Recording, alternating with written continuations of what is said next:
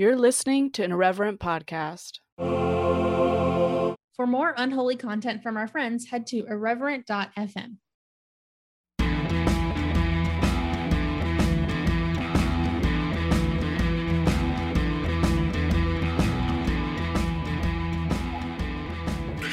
Hey, friends, welcome to the Speaking in Church podcast. I'm Josie. Spencer's on mom duty, but that's okay. Today we're joined by a very special guest and one of my newest and coolest friends, Derek from Your Favorite Heretics. Wow. super What's up? What's up? You're like so famous. so famous, except not as famous as the Josie, Oh, yeah. the Josie. the one and only. I think I'm famous probably for being a terror to lots of people. Ooh, unpack that. Let's let's let's unpack that a little Oh, I love when people ask me questions or to do things. You thought I was coming on your podcast. You're actually the role.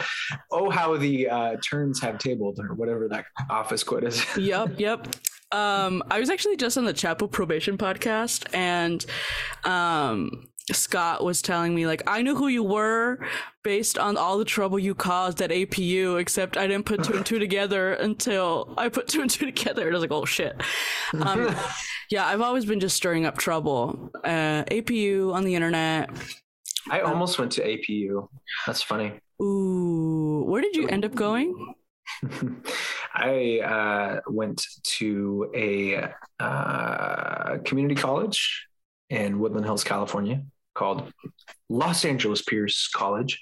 Uh, and then after that, I spent two years at Eternity Bible College, You would have had more fun at APU. founded. Yeah, founded by uh, Francis Chan. So I don't usually use the name of where I went. So now I've outed myself. Uh oh. Yeah, you definitely would have had more fun at APU. It's a, a little bit more of a regular university with a lot of Christianity thrown in, Yeah. but it's I one of the more liberal ones. too, which Oh, no. between you and and Biola. Well, Biola is Yeah. just. I mean, yeah, as an APU person, fuck Biola, but also as a deconstructed human, Biola sucks. Biola's much more conservative. APU, we had school dances, and if you were with the right crowds, there was parties every weekend off campus. and- Oh, so fun. yeah, uh, half conservative, half liberal, but the half liberal were not that liberal, so yeah, it was pretty funny. But yeah, AP was a blast, caused a lot of trouble there. Um, but I was also very involved. I was a classic poster child for APU, but like not the one that they wanted. the not so classic classic poster child. yeah, exactly. And um, yeah, I caused a lot of trouble. It's fun. They knew you were trouble when you walked in, right? Yeah, except I really don't like Taylor Swift. So how dare you talk about Ooh, her? let's un- let's unpack Oh, that. um, Swifties in in the house tonight. I know. I it harkens all the way back to the beef with Kanye West, and I was Team Kanye West. You finish, but I'm not um I'm not Team Kanye West in in general, right? I mean, oh yeah, let's yeah. No. I'm a fan, but not a fan. Ah man, there's so much there to talk about. yeah, yeah. Sorry, Swifties. Um, I always say she's just not good enough for me to want to listen to, but that's even more problematic. Anyways, uh, Derek, tell us about yourself. Tell us about um, your life story, your testimony, where you got to where you are now. Short, sweet, Mm. long, whatever you want. Do we have like uh like uh, keys to to pad underneath this testimonial time so I can like lead an altar call at the end and invite everybody to be saved? Yeah, I don't You all didn't know this is actually uh, a a proselytizing episode. Yeah. Uh, okay, maybe not. You're absurdly Um, good at that though. When we were at Wild Goose and you just started going all Hillsong in the living room while we're all drunk, uh, this is a little much. Oh, oh my God! I wish, and I don't wish that there was video footage of. Oh, there that. is.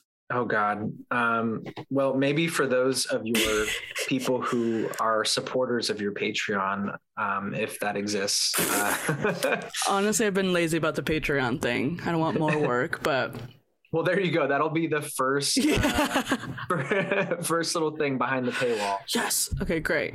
Um, Uh, so if y'all want to see me lead an altar call with a terrible Australian accent, being a Hillsong pastor and being Yeah. super evangelical, um, go ahead and become the first Patreon supporters uh, of the, you know, the, this wonderful podcast that we're now part of. So, uh, um, but anyway, no. So a little bit about me. Um, I grew up um, in Southern California. Um, born and raised in the evangelical world of non-denominational Christianity, which in and of itself is very much a denomination, which is very Mhm. ironic. Um, so you know, uh, I was told I like prayed the prayer at three or four years old, and um, was like baptized at five, and uh, got slain in the spirit at six. No, I'm kidding. Uh, and the people are like, "Whoa, where is this oh going?" gosh. Um, no, uh, that wasn't until I was in YWAM. Just kidding. Uh, which I did. I was in YWAM for a bit, but I never got slain in the spirit. So, uh, I have a lot Wow, of this is a opinions on fun YWAM. um, so anyway, uh, after after my time, um, you know, growing up in the whole non-denominational world, um, it wasn't until I was I want to say like my freshman year of college where I was like, what am I doing with my life? I know I will go to Bible college um, at some point because I feel quote unquote called to ministry. Mm, Um, mhm. So anyway, I um, at that point knew a few friends who were a part of now that I've added myself, Eternity Bible College, which was again started by Francis Chan. And I decided to uh, spend some time there. And that's where I met my lovely wife, Rachel. Um, and uh, we were destined to be heretics together, I guess you could say. Amen. So we did. Uh, so we, we took the, the typical Bible college route. We dated for five months, got engaged, eloped after six months, were pregnant a month after eloping, and then had our wedding uh, a couple months after that. Had two year visas to go spend time in England, which is what found us in YWAM in England, training to be missionaries. Three months into that, halfway through our program, my wife was very homesick. She's Mm. not from California. Cue sad sound effect. Um, so I found myself in Georgia, Ooh. which is where she grew up. So I made my way t- to the South. Um, and about seven years ago, uh, we moved to the greater Atlanta area. And um, right after my son was born, um, you know, we were involved in a in an Australian Hillsong family church. like a house church? no, uh, not a house church, very much mega church. Um, and uh, Oh, like I it was part of the Hillsong family. Hillsong Family Church. Um, so Very misleading, by the way.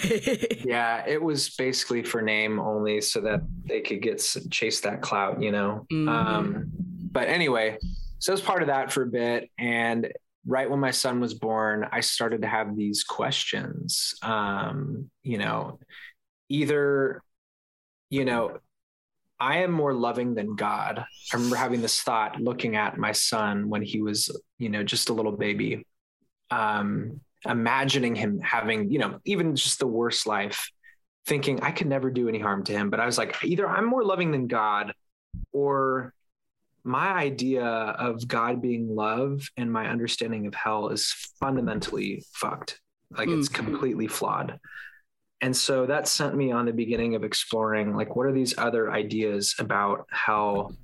Like what is it what does it really mean for me to know that so I've had these experiences, I've had this internal knowing of the divine to be completely loving and and in a sense genuinely safe and and my spirituality was really founded around this this this understanding that like like I know God to be love in this experience of my spirituality, but then theologically, I'm handed this shit that says in the same breath of God being love, that that love would drive God to torture people endlessly who are Mhm. image bearers and therefore children of God.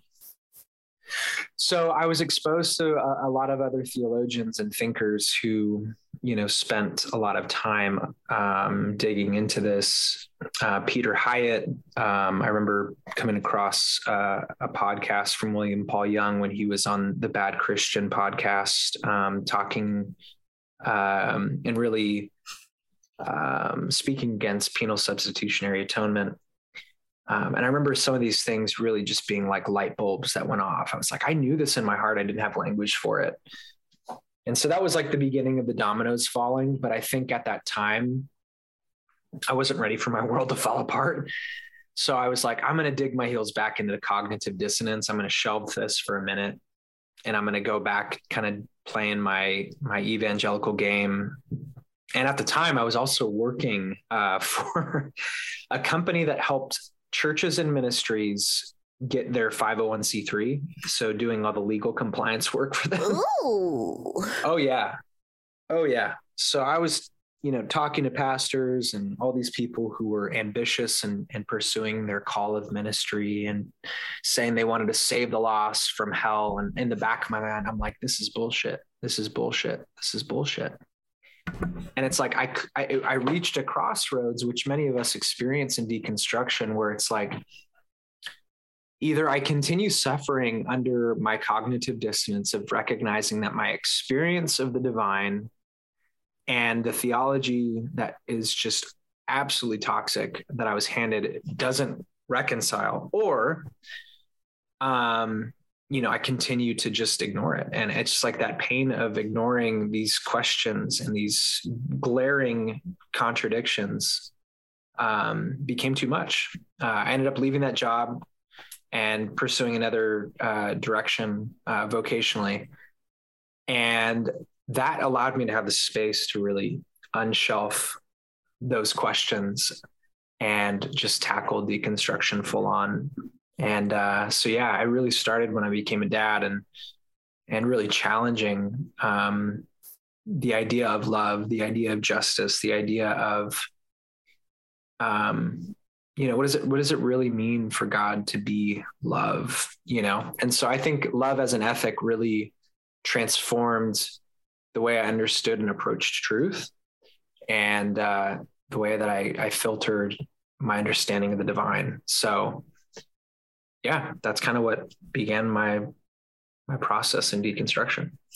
Hmm. Well, now to talk about how you're famous, tell us a little bit about your favorite heretics and how that all started. Because I, you laugh, but I'm on your Instagram right now, and you have 51.5 thousand followers. Wow. And to me, that's famous.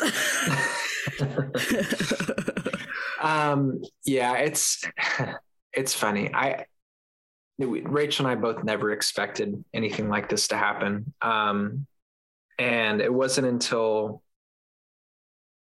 um, July of 2020, after the world had shut down, um, that Rachel and I recognized that our deconstruction process uh, respectively crossed paths.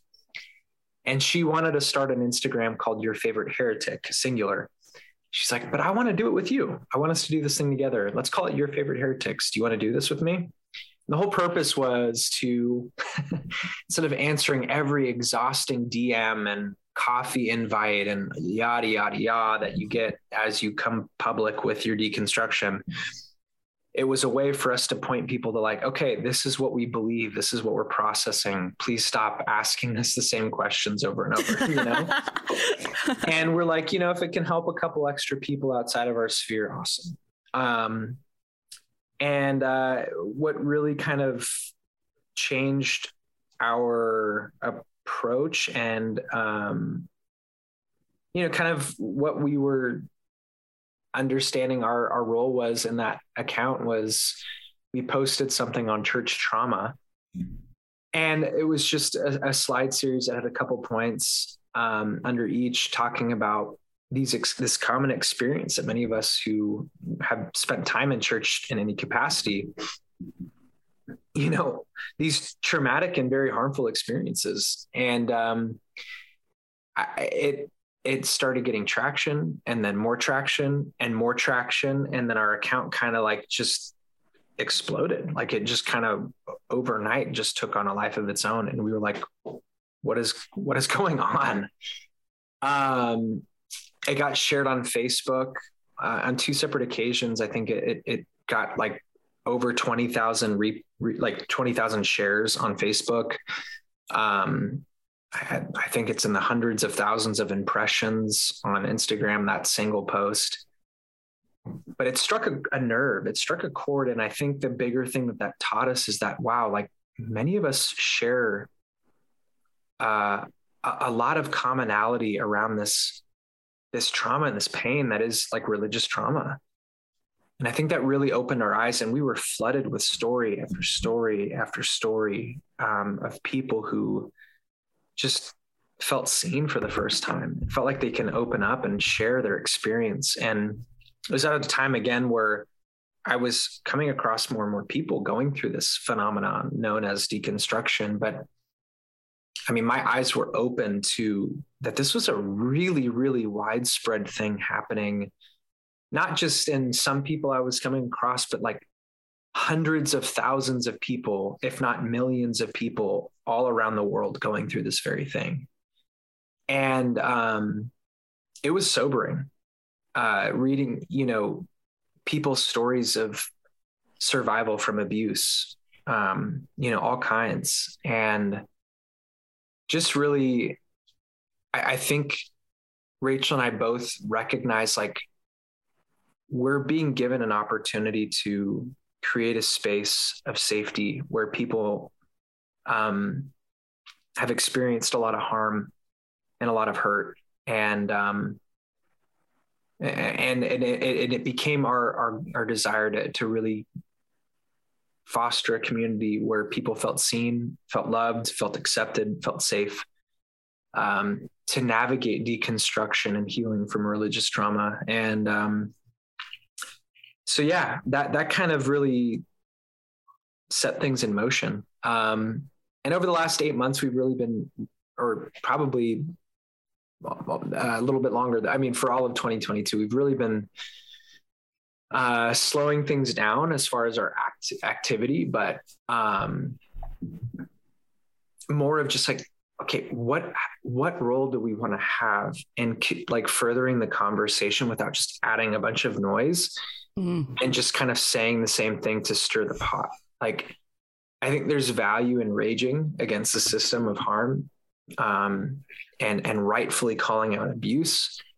I think for us, we want to um, be part of of helping people heal and, and, and contributing toward a conversation that continues to further people in a direction that um, they don't kind of feel like stuck chasing their tail in the same place, if that makes sense. So, mm.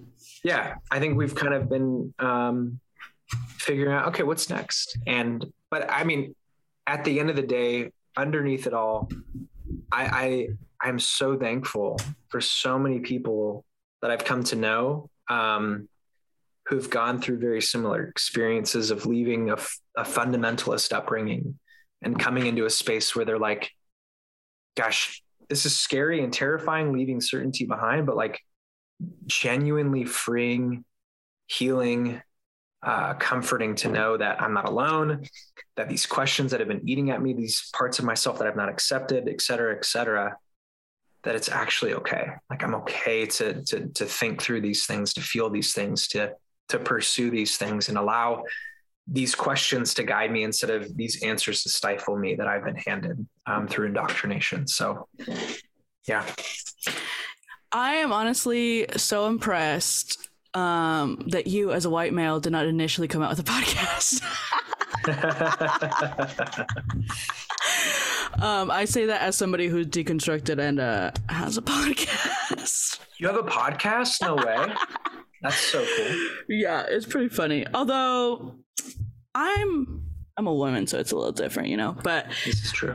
I really resonate with that because I feel like a lot of times yeah, like when Spencer and I started this podcast, it was this idea of yeah, it's fun to bitch, but what is what are the solutions that we are trying to come to or offer to other people? Which I feel like is what you're saying, right? Like, Yeah. yeah, it's fun to say, yeah, fuck Mark Driscoll, he sucks, but also, how do we then continue on in a Mark Driscollist world? How do we get to that point? Absolutely. I am all for a Mark Driscoll less world. That's uh, that's a mouthful.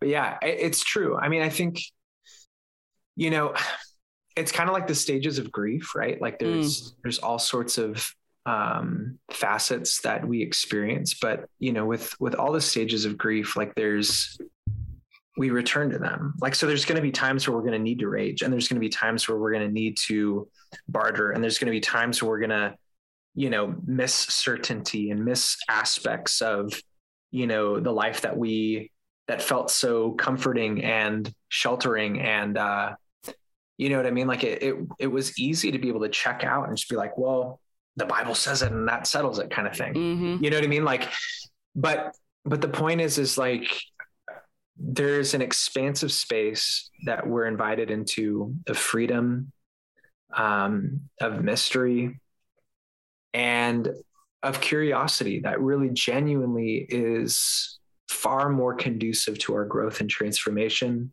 as humans than being boxed into a closed system of absolutes Mm. and for me um fully embracing the even existential anxiety that comes with leaving certainty behind and embracing curiosity um actually can be quite empowering to us saying you know i'm okay not knowing everything. And um, you know, I was told that I have all the answers. And while that worked for a little bit of time, as soon as I began to be honest with my questions, I recognized that that's a more honest way of living.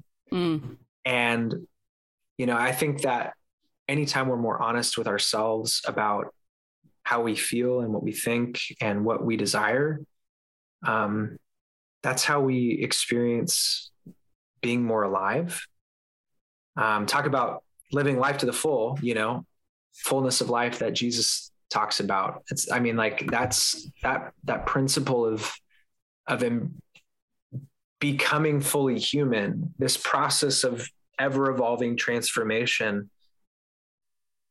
You know, if if we if we stay stuck in one way of thinking our entire lives, to me, that's that's not a conducive way of uh, of of embracing change, which is so Mhm.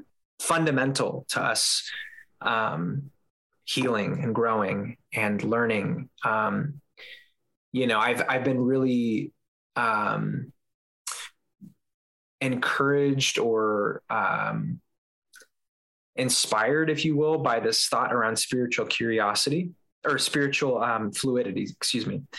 And spiritual fluidity to me is recognizing that we're constantly in a state of change and you know where it used to be very easy for us to label ourselves as this or that um, you know spiritual fluidity is recognizing that yeah i may have a tradition.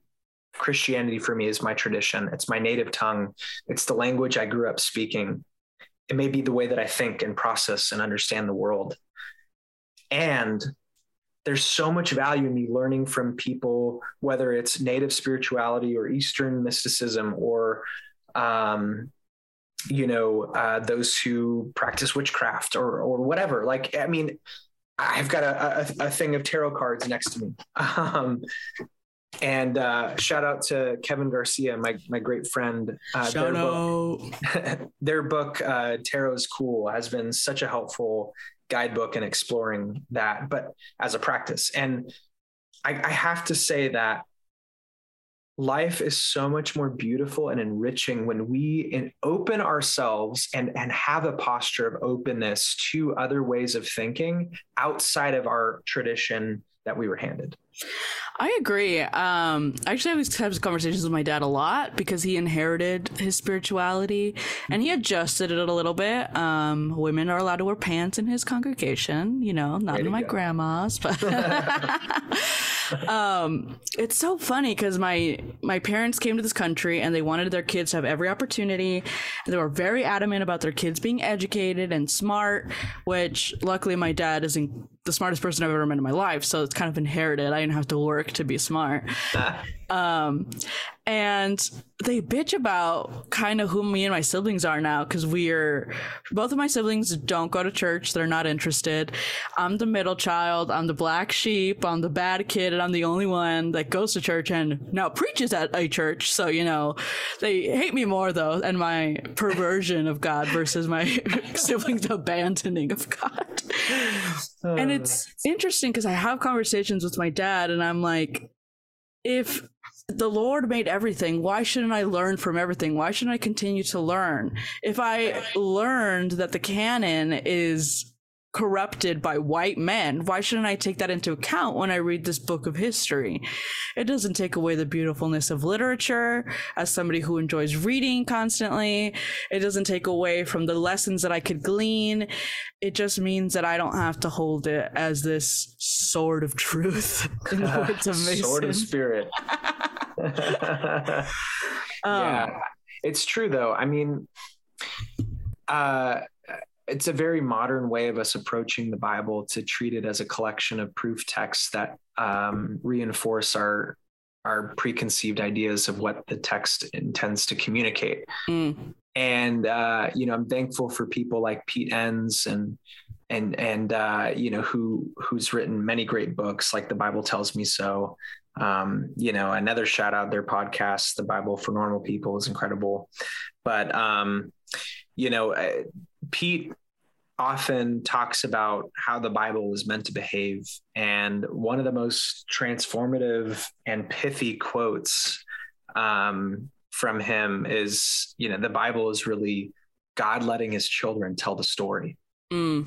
And I think that is such a simple and profound way of understanding it, especially as a dad who has kids.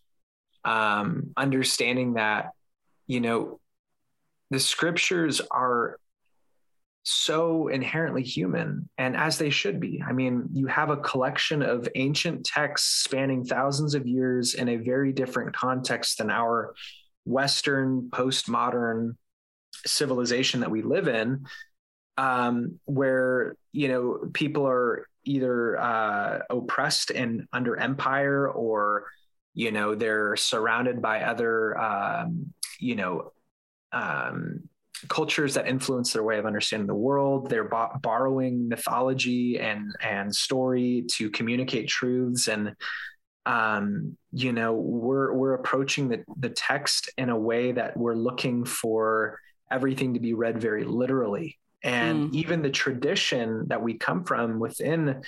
You know, if you look back at church history, many of the you know the early patristics who you know, were the earliest to develop any form of hermeneutic, understood that the scriptures were to be seen at the like the lowest level of interpretation is the flat literal reading of scripture. Mm-hmm. Um, you know, I mean, they they admired the allegorical and the you know the imaginative imaginative way of of approaching the text, the mystical way. Mm. Um, and and to me again that that just reinforces that we've we've taken this this library of multi-genre multivocal uh you know very human text and and and misconstrued it to be something entirely that it's not. Yeah. you know can it contain inspiration and and thumbprints or fingerprints of the divine? Sure but so can you so can i so can our mm-hmm. words so can this podcast you know so can anything that we create because we're all made in the image of the divine and yeah. and that to me is something that none of us were taught that our words and our our understanding our reflection can be just as inspired as anyone else of the biblical authors um, and if you say that from the pulpit in most churches, you'd be kicked out as a heretic. which is Mhm. part of why I've uh, embraced that scarlet letter as a badge of honor um, as it is. So I love it. I feel like, yeah, oftentimes the most divine things I've ever experienced have not happened in a church. And granted, I was a bad Pentecostal. I remember going to the Assemblies of God had this thing called missionettes, which it was like the young girls ministry. We'd go to weekend camps and it was pretty intense. I mean, worship night at the end, everybody would get slain in the spirit. They would do the tunnels and the walking through. the and fire tunnels. and I was like, I'm 11 years old. I can't relate. I never spoke in tongues. I didn't get baptized by 12 years old. That was customary in my church because I was like, I don't think I got this figured out. Like, I don't, I don't, this is a huge commitment, isn't it? Like, that's what you're telling me that this is a huge commitment. Don't want to make it right now. Um, and then when I left APU and I decided that I was fucking over it, I kept interacting with people that were so different than me. People that i was always told to keep clear of um like sex workers and ta- them talking about Mhm. sexuality and Mm, i people asking me how i can bear to live in los angeles with all the homeless people. And i think like mm, there's something so divine with human resilience willing to put up with anything in order to survive. Like. Whether it's living in a tent or rejecting help that isn't really help because they're just trying to control you and your narrative. And now I go to a church that recognizes all those things. And granted we have some some folks that are a little bit older school than I am but also it's so divine to me that they have grown up in this Methodist church and when it turned into affirming they didn't run away screaming because they thought well this is my home and if these people want to join my home then I'm going to honor that. And we just had a a whole sermon on anti-racism and I preached about immigration last Sunday and I can do all we can do all these things together and just the mere fact of us joining in this mission regardless of whether we really agree with each other or not that has been the most divine experience I've ever had. Not reading these pages that are so perverted by other people for their own cause. Mm-hmm. I mean, we straight up talked about this last Sunday about how the slave owners thought that they were right because of the Bible, because of that's Yeah. how they interpreted it. And seeing the transformation in lots of people that I know and love because I'm willing to ask the questions like, okay, but if homosexual is not a word that's actually in the Bible, what does that mean for the culture that we're currently in? And seeing those little like clocks twirl in their heads and thinking, wow, this is like divinity. This is what it's all about is coming together and having these conversations and trying to figure it out together, not just what some people had to say 2000 years ago. Absolutely. I mean, there's there's a trajectory uh, of progress and transformation and change as far as how people perceive the divine all throughout the um, the various books in the canon, um, and I think that that's so human. I mean, Mhm. uh, as you see, like as you mentioned, I mean, just how people weaponized scripture to justify slavery. Um, I think that same uh, recognition in the next, hopefully, you know, couple years uh, down the road, if not. I, I, you know, that's probably a little ambitious. I'd say in the next generation, I would imagine uh, they'll be looking back and be like, wow, like how could they have ever used the Bible to discriminate against LGBTQ plus people? You know what I Mm. mean? And like, I just think that it takes people recognizing that, you know, this isn't a static tradition that we're part of. It's a Yeah. very dynamic, growing, progressive um, tradition.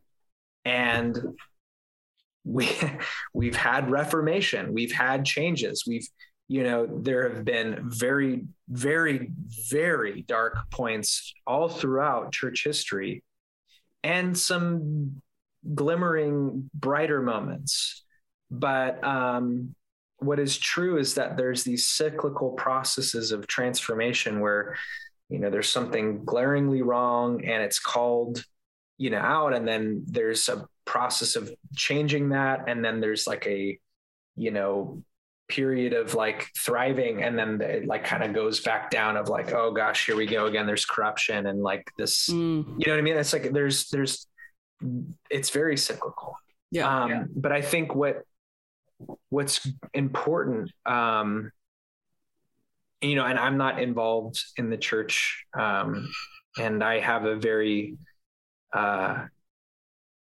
very interesting relationship with the label christian even though i love jesus. I genuinely do. Um and i believe i have a very mystical and real union with jesus. Um but my point of bringing that up is if the church is to survive and continue to move forward, there needs to be uh, uh, those people who are willing to stand in the way of all those who are willing to throw and hurl all sorts of stones of, you know, you're wrong, you know, blah, blah, blah. And I think that's kind of what a, a good portion of those who are deconstructing are hoping for is that this is going to be what moves this conversation forward around what what does it really mean uh, to know God? Like, what does it really mean to understand following Jesus? What does it Mhm. really mean to know what these scriptures are intending to be, uh, you know, doing uh, in, in the context of our ever evolving tradition? Um, Yeah. yeah. I mean, I think for me, I think of all these little rebellions, right? Like I'm I'm a big fat rebel, so I kind of broke all the rules at once. But I think of back to my dad and thinking of our Latin tradition of Pentecostalism and praying over your sicknesses and my dad putting me in therapy as a child, which was like unheard of. I mean, in Mexico, at the very least, I can say this. We're not very into therapy, right? Like, the Lord will heal you. You're not depressed. Just pray it away, whatever, whatever, whatever.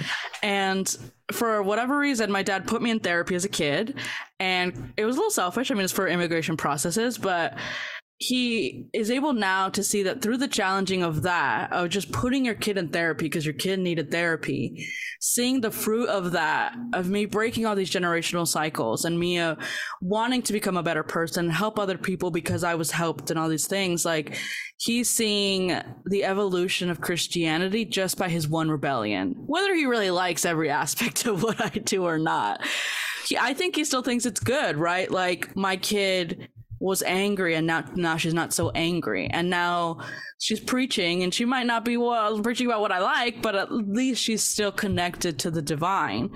And I just think that these little rebellions that we're all having, whether they're as extreme as mine or yours or not, help us kind of come back to our humanity. And Mhm. Christianity often wants you to ignore your humanity, Yeah. Yeah. despite your sacred text saying that we were made in the image of God. Our humanity is divine. Coming Mhm. back to that humanity and questioning and having doubts is part of divinity. hmm Yeah, absolutely.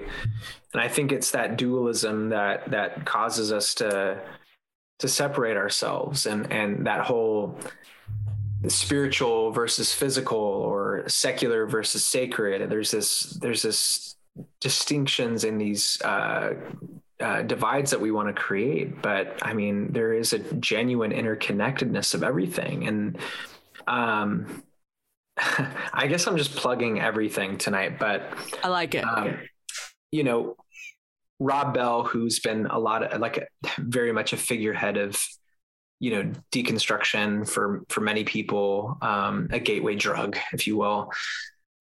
Uh, he, you know, he has a, had a recent book called Everything Spiritual, and that was a really, really good book. Um, I, I found it very um, encouraging, and and uh, Rob doing what he does is, you know, telling stories and making it very uh, inspiring and finding yourself within them.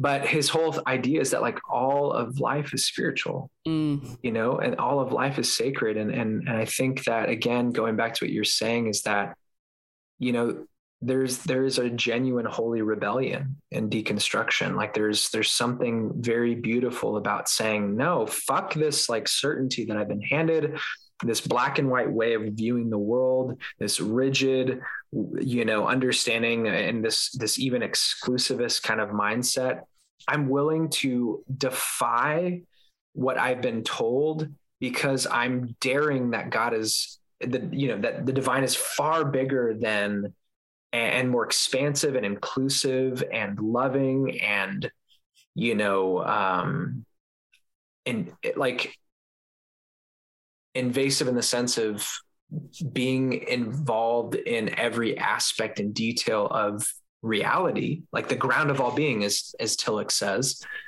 like I, that that is kind of what inspires us to say you know i'm i'm going to dare to do this this this thing of of embracing my questions to the point of saying I'll lose community that I was a part of. I'll mm-hmm. I'll, I'll, risk my own, um, you know, the sense of comfort, this sense of, um, you know, even like the the connection with our our blood families. Are you know, many of us have strained relationships with our families because of deconstruction, yeah. and and to, to have these uh, these these strawmans that have been created that deconstruction sexy and for street cred and all this shit that has been thrown around by the church for those who have never gone through it uh, is so ridiculous because again it's it, has been all in, it's been inspired truly by us saying like no we want to take this shit seriously mm-hmm. like we want to really understand what it means to be human what it means to know the divine what it means to um you know understand truth and like us taking it seriously means that we're going to, you know, not stop until we really get to the core of it all. And yeah, I mean, why is it that the, those of us who are the most devoted are the ones that leave and deconstruct? You said it. yeah. It always ends true. up that way too. It's very true. And you know, to me it it just speaks to um kind of the movement of spirit that there is a movement of spirit that uh, people want to box in. People want to try to confine and label and calculate and you know again it's it all goes back to our very western understanding but i think there's a real beauty of seeing like you were saying earlier like we were talking about of this this curiosity and this even spiritual fluidity that says i can recognize the beauty of of of the divine and all sorts of faith traditions and all sorts of people because um,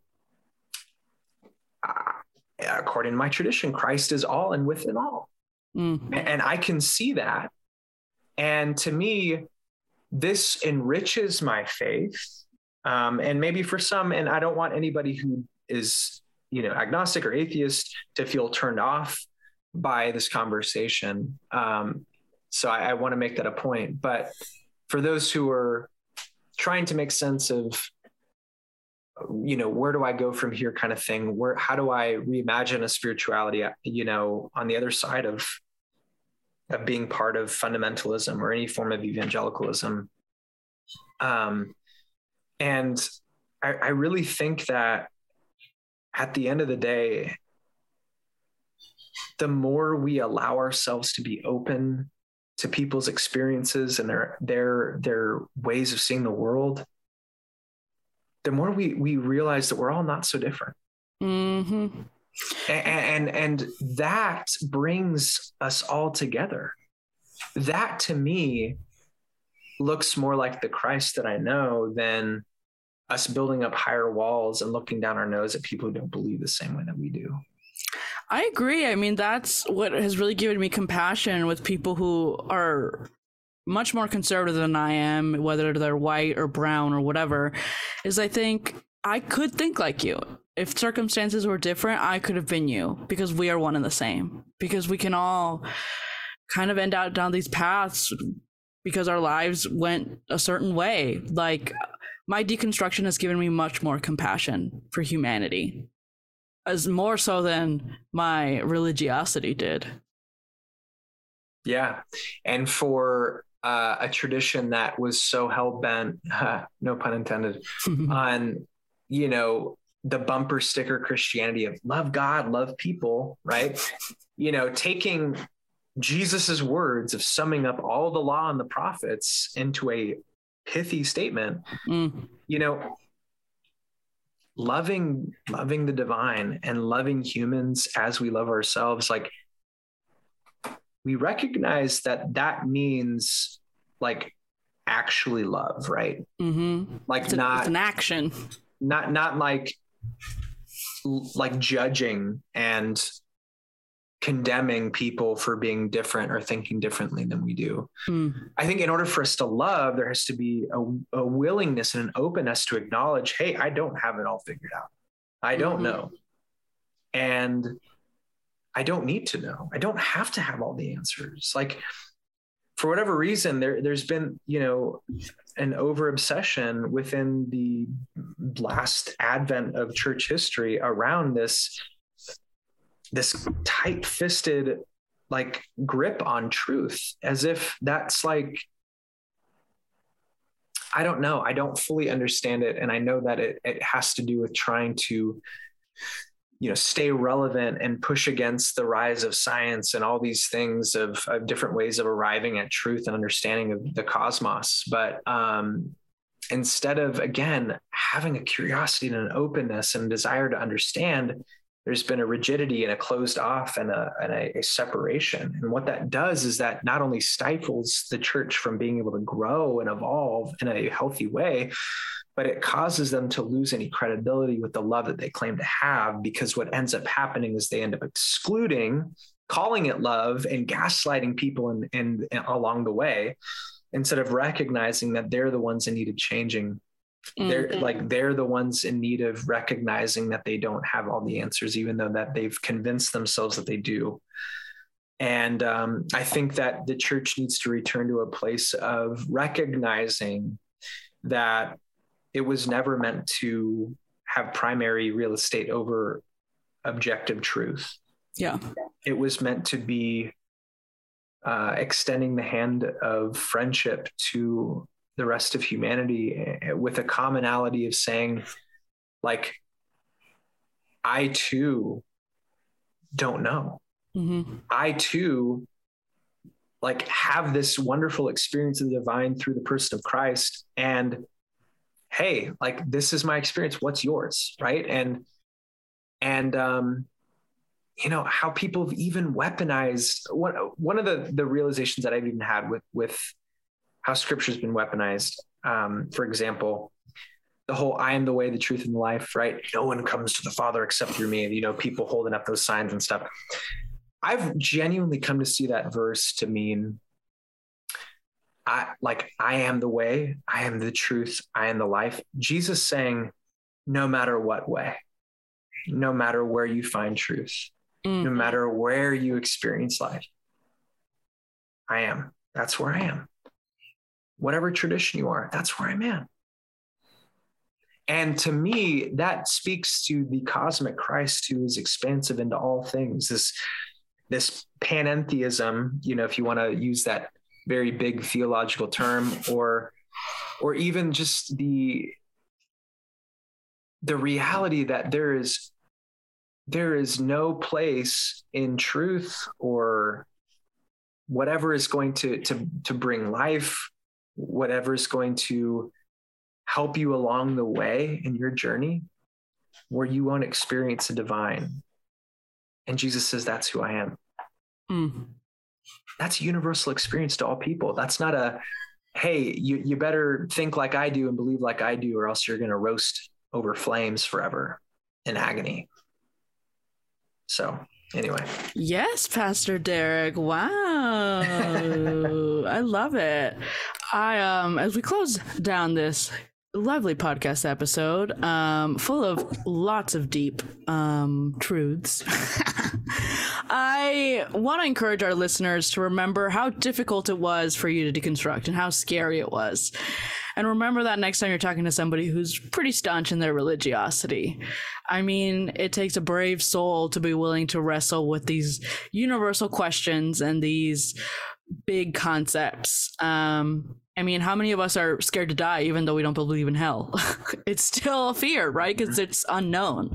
absolutely. And we're all stepped into the unknown because we were probably stupid enough to do so and they it's comfortable to sit in the certainty even if it's not real right because Yeah. at least you think it is so have patience friends that is my encouragement for today any final thoughts derek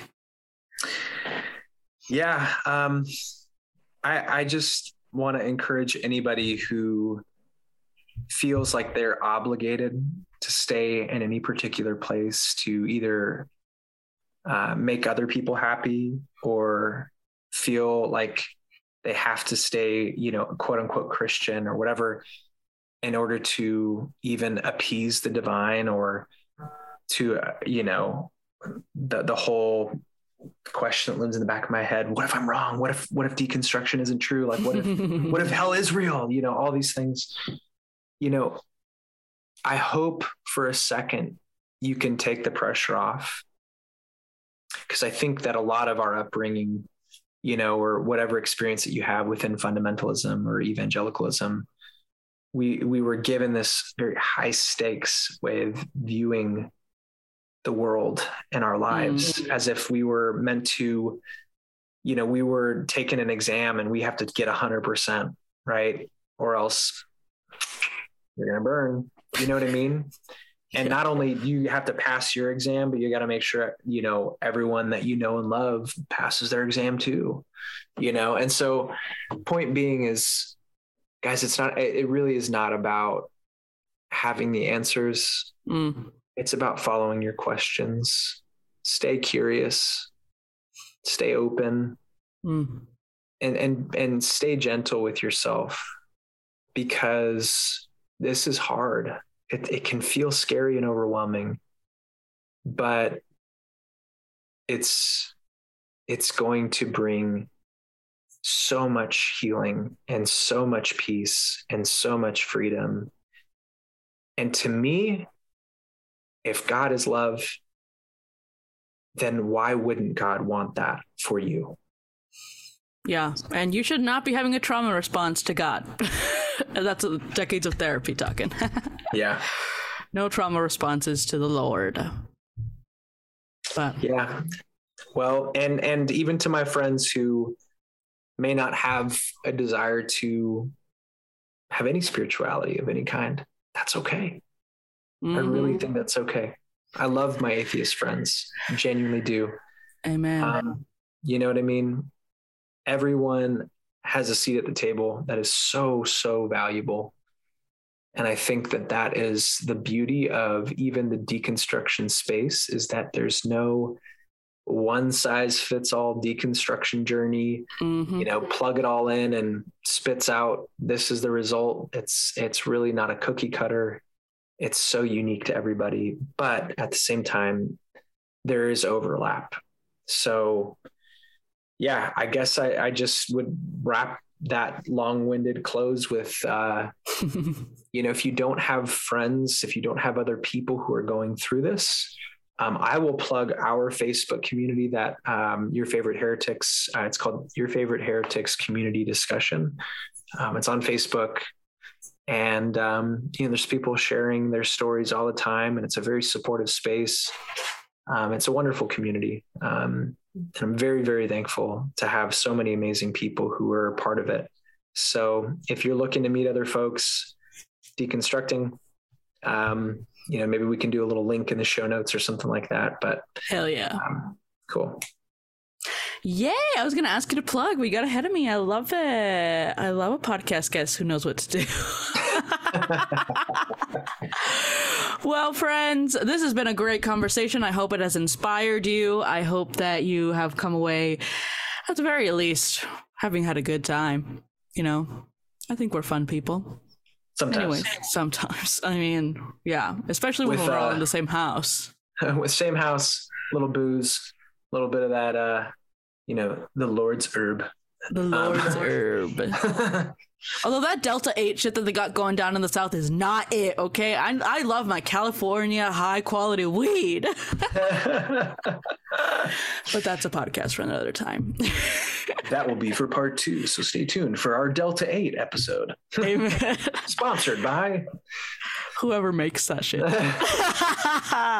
All right, friends. Well, as always, you know where to find us. Speaking in Church at Instagram at spe- mm, whatever speaking in church, and I'm at Josie Takes the World. And you can't follow Spence anymore because she has a baby and she don't want you looking at the baby. Safety first. Um, all that to say, friends, stay woke or get woke, and have a nice day. Goodbye.